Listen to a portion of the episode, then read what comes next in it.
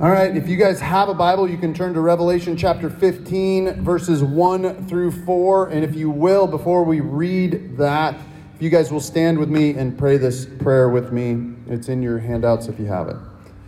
Glory to the Father, and to the Son, and to the Holy Spirit, as it was in the beginning, is now, and will be forever. Blessed are the readers, hearers, and keepers of this word then I saw another sign in heaven, great and amazing, seven angels with seven plagues, which are the last. For with them the wrath of God is finished. And I saw what appeared to be a sea of glass mingled with fire, and also those who had conquered the beast and its image and the number of its name standing beside the sea of glass with harps of God in their hand and they sing the song of Moses, the servant of God, and the song of the Lamb, saying, Great and amazing are your deeds, O Lord God the Almighty. Just and true are your ways, O King of the nations. Who will not fear, O Lord, and glorify your name? For you alone are holy. All the nations will come and worship you, for your righteous acts have been revealed. You guys may be seated.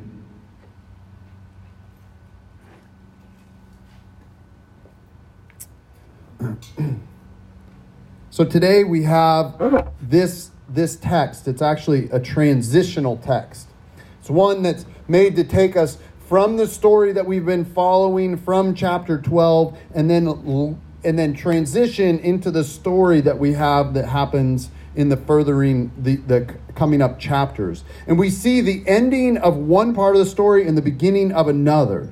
And we see what happens after the wrath of God has been poured out, and we're given a picture of what is to come when it is finished as well.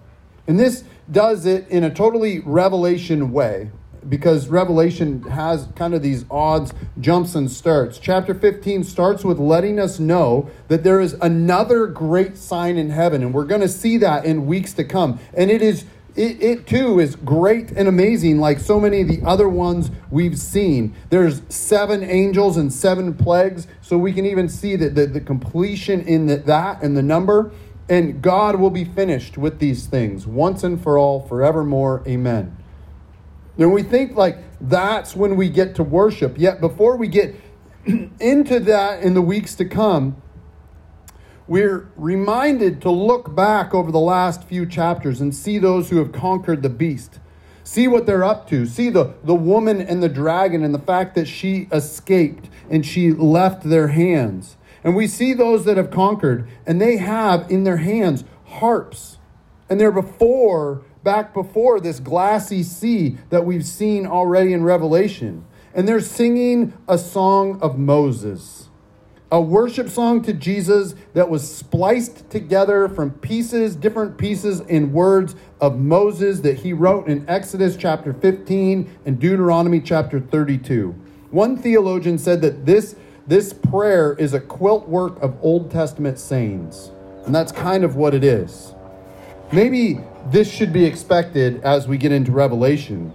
That there hadn't been actual like a, a burst of worship in quite a while and, and yet we see we're back in heaven for this picture, and we see worship. It's at the end of one story and it's at the beginning of the other. We see worship. We see our, our God, our good Father, being honored in Jesus, his sacrificial lamb, being worshiped by those who have survived the judgment or have defeated the beast, and all the number of the people that God has with him. And this comes on the heel of a massive judgment in the beginning of wrath that is to be finished. This section in Revelation 15 has always struck me as an odd section in, in the, of worship in this book.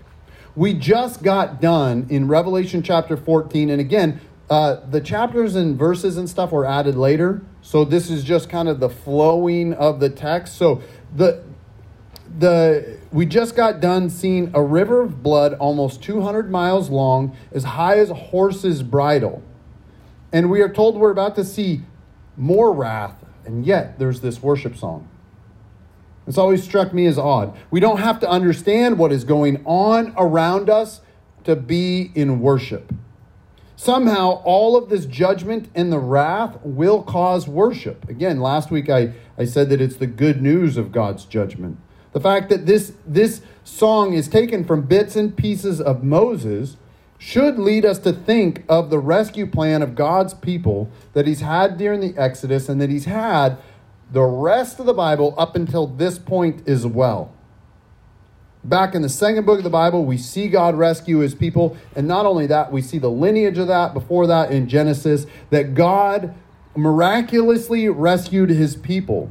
And it was, this was a miracle, and it never looked like God's people were going to win, that God's people were going to be free. It looked like they were going to be slaves in Egypt forever. And yet, through the miracles and power of God, they were free. It's a beautiful thing. During the book of Revelation, there's so much that is going on. It looks often as the people of God are totally defeated. Totally defeated. And yet, God, in his awesome ways and his amazing deeds, finds a way. He always finds a way. We see in this song that we are to worship and what we are, uh, how we are to worship and, and sing and what we are singing about. I'm not totally sure that we can understand this today or given the context of what's happening in this story, but it gives us a picture, at least when we when it, when we're there, like of what our hearts will look like after one wrath and before the other. And if we're uh, I don't know where we're going to be at that time, but if we're in heaven watching, we at least know then what our hearts will look like. Great and amazing are your deeds, O Lord God the Almighty. In that, we will sing praise and worship songs about how God works his saving acts of salvation in history and through his people. This is a good thing and one that strengthens my faith. Um, y'all know this. I personally don't like violence. And when I say that, what I mean is I don't like violence in the world, any form of it and I don't like the violence in my own heart, any form of it. And there's plenty uh, in both cases. It's far more prevalent than I would like it to be, but it's there. And this text allows us to set aside our need to figure out how God is going to bring his salvation. How is he going to do this? Is he going to bring wrath and judgment? Is it going to be real blood, or is it going to be like we talked about last week, the blood of Christ that cleanses us? This text lets us know that however God works his salvation, we will see his deeds as great and amazing, and we will worship him because of them. It's going to be a beautiful thing. And this brings great comfort because I don't have to revel in the violence and praise God for it. Some people do. They think, oh, yeah, God, you go get them. I don't, that's not my heart. That's not the way I work. And yet, at the same time, so it brings me comfort because I don't have to go. I love the violence. We can know in a very real way that however God is going to work salvation of the world, we will see and we will worship Him for His awesome and amazing deeds. This week, I've been meditating on how my life has been destroyed by Jesus, because it absolutely has been. I don't look anything like my 28, 29 year old self, praise be to God This is true. Like I, I'm not the same man. That person that I, when I think about myself at that age, that person has been destroyed, absolutely destroyed, and the destruction has come from grace. The destruction has come from grace. I've been changed and I've been destroyed by God's great grace. This, when I say this, this is unmerited favor. I don't think that I deserve it. It's no longer because I think I'm awesome. I think I'm awesome for different reasons, I guess, now. But like, it's no longer because God gives His grace because I'm awesome. His unmerited love is bestowed on me, and that is what has changed me. The old person has been destroyed and demolished and is no longer recognizable, and this is all because of grace. It's all because of grace. There's been a lot of hardship and trial. There's been a lot of times when I didn't know what God was going to do. But the grace of Jesus has been the one constant, and it's brought devastating change in my life. And when I think great and amazing are your deeds, O God the Almighty, I think about the devastating nature of grace, and I give praise for that. We also sing a song about justice and truth and how these are God's ways, and we sing it to remind ourselves that God has proven to be the true King of the nations. Justice and truth are not ours. Amen? We can say that, and, and in fact, I, I think um, we need to remain humble when it comes to what justice and truth needs to look like. We get to be humble with these things. And since it God is the true king, we get to allow him to rule, we get to allow him to reign, we get to allow him to judge as he sees fit because he is just and true. All this violence in Revelation, although I don't believe it's necessarily real violence, I believe it's a metaphor that we who live in a violent world will understand. Personally, I know that God changes and destroys, and he's done it with grace and patience and love.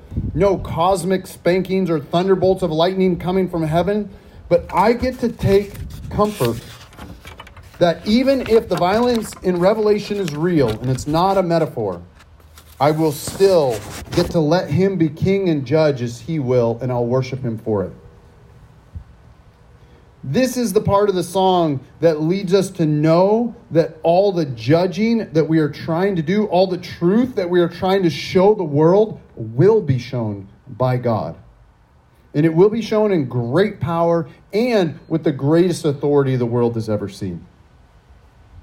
We also sing that all will fear God and glorify his name. This is more the reverence type of fear than it is like the shaking in your boots type of fear and it's the type of fear that's the beginning of all wisdom. We get to reverence God before and, and before all this, and now it appears that all will do this as well. In this, we see all nations will come and worship God once God's final righteous acts have been revealed. This is because God alone is holy. We keep singing about it, we keep saying it, but it's proving true in the end. And this will be revealed and acknowledged once and for all. All the misgivings about God and his character will disappear. The truth will be known about who he is and how he acts. And in that, and in his presence, worship will ensue. Worship will ensue. It is what is due and proper, and it is given to him. All nations, it, in it appears all peoples will worship him. Every knee will bow and every tongue confess that Jesus is Lord. And all that is because God is really good and he's worthy to be praised. A couple things that we might see before we leave this text. We get to see uh, those who are gathered, and there are those who conquered the beast. They are victors. They, they have victory in Christ. Some conquered the beast by dying like Jesus did, and some conquered the beast by with just lasting in their life. Those who conquered are those who have lasted in their faith. They've lasted in their faith of Jesus. Their faith stood the test of time, and now by faith they are victors in Jesus. Their victory is secure in Christ the conquerors and the fact that they are um, conquered conquerors should encourage us to keep going. The fact that these these folks are still there. The victors don't get the spoil, but they then turn their victory into God's victory, and it is seen here by their worship. But this is a reminder to us, once again, to hold on to our faith. Hold on to our faith. Let us uh, let us be certain that even if it looks like we are going to lose, and some of us may lose even our life, the victory of our faith will lead to worship. Not just for us, but for others as well. And the victory is already made secure in Christ. And in that sense, let us walk in victory instead of fear and defeat. I, I was talking to a friend yesterday and they said, I have a couple fears about this, that, and the other in our cultures, whatever. And it's interesting because I've heard this a lot. I've actually thought about it a lot this week. I've heard it my whole life. growing up. We have fears about the culture, and the culture is going to infringe on our Christian beliefs, and it's going to take Jesus away from us. And yet, Revelation keeps showing me over and over and over again that we don't have to fear what culture does. We can worship Jesus. We can set our eyes on Jesus, not take our eyes off of Him, not fear. We can live our lives however God sees fit for us to live in, and we can walk with Him step by step. But we don't have to fear because we can see over and over and over again Jesus is trying to show us that his the victory is his. All nations are his. And the conquerors are us as long as we keep following Christ. We see here this the last thing I want to point out, maybe the most powerful point to me this week in this text is the patterns that keep showing up. They keep showing up in Revelation, but also in Scripture, and I believe our lives as well. If you if you take a moment to think about it, that we are as we are making an attempt to live for Christ. We see here in this text a pattern of rescue and worship. This is the pattern of Moses, and all throughout the Bible, it is throughout our lives as well. We feel, how many of us have feel trapped by sin or by an enemy verbally attacking us? And it doesn't look like we're going to be able to escape it. We don't know how it's going to come. We think it's going to absolutely destroy our lives. And yet, as we look to Jesus and wait on Him, we have our faith strengthened by Him. He rescues us in one way or another. Oftentimes, it doesn't happen as quickly as we'd like it to, but over time, we see this over and over and over again. Many times, this rescue comes from simply patient endurance. And from the time to time, it comes in the form of a miracle where God is just, uh, and maybe sometimes it comes in the form where He's just working two of these things out at once.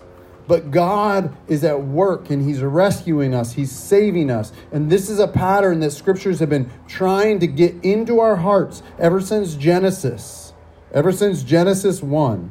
This pattern. And we get we get into pits and God rescues us from them. We fall, God picks us up. We're trapped, God's our deliverance. We see this over and over and over again.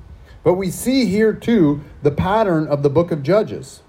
People do wickedly and rebel against God. God sends someone to correct them and remind them that He is God, and then people repent, and then the repentance leads to worship of Him, and this continues on and on and on throughout Scripture and throughout our lives. We do wickedly, someone corrects us, and the Holy Spirit uses that to cause repentance, and then then we turn and we worship God again, and we feel foolish because we made the mistake yet again. And yet, God does this over and over and over again in our lives. And I think that that is okay. It'd be great if we didn't have to go through that, but I think the fact that we keep on with the repentance, keep on with the worship, keep being willing to be corrected, and just walk with Jesus. This is a beautiful thing. And in the case of Revelation, it is God Himself that is the judge, but the result is repentance. And understanding how great and real and true God is, how He alone is worthy of all our praise and honor, leads us to this. And we see that pattern through the book of Judges. But we also see the pattern of Jesus in this. God doing whatever it takes to rescue his people from the beast. Doing whatever it takes. It's a it's it's a, a great sacrifice, but we see it. Jesus defeats the beast. We see the dragon defeated. We see God's servants rescued. We see him get in trouble again, and Jesus comes again and rescues him. We see this in Jesus as a great and mighty lamb worthy of worship. We think about it this way Jesus became a lamb on the cross. He went to the cross willingly and he laid down his life. It was a great sacrifice for us. It was never easy for Jesus, but he endured and he is the victor because of it. Jesus held on to the love that not only just the love that he had from the Father, but the love that he had for us. And he was crucified and he hung on a Roman cross, and he was put to death and buried, and a stone was rolled in front of his grave. But when Mary Magdalene went to honor Jesus in his death, she found that he was no longer there, that the tomb was empty, that he wasn't dead, and that he's alive. And then she announced it to the world, and it's been ringing ever since. Shows us the pattern that we get to see this over and over and over. Not even death can conquer. And this is to strengthen our faith. This also shows us the patterns in our lives. I know everyone here today, there's been some ups. Amen? There's been some good moments. There's been some downs. You don't have to mention them, but there's been some downs. There have been some very, very good times when you're like, God, I will never renounce you. And there have been some very, very, very hard times when you question the very existence of God and your salvation. There are times when it looks like we're going to completely lose our faith or, or maybe our life, but at least our faith. And yet God has seen fit to keep us in His grace. And I pray that this will encourage us to keep holding on through the next trial. Whether you're in it now or it's to come, that we can hold on because the pattern is is that there are trials and there are joys and there are sorrows. I read one quote this week that basically said that grief and sorrow is always side by side with joy and good things happening in this world. We see the patterns here in this text. We see the patterns of actual deliverance from our enemies of satan sin and death. Not metaphoric. This is real we see actual redemption that we were once dead and God brings life out of that. We were purchased from a life of death, not, not just from a life of death, but also then into a life where we can live and have and be free and walk with Jesus. We see actual miracles and great and amazing deeds of God our Father.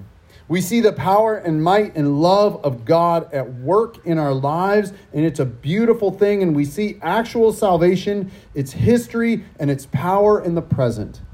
And we can believe and have faith for the power to come.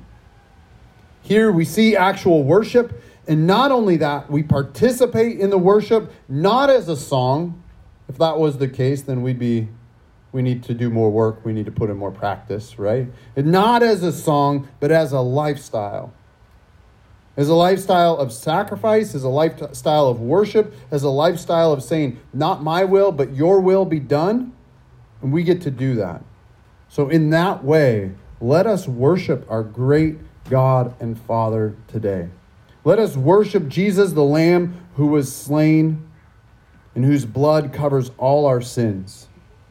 Jesus, I thank you so much for this text. I thank you for the book of Revelation, Lord. I, I thank you that you've seen fit for us to just go through it slowly and take a look at it. I thank you that as you're doing it, Lord, our fears can go away and we can just learn to trust you over and over again. In Jesus' name, amen.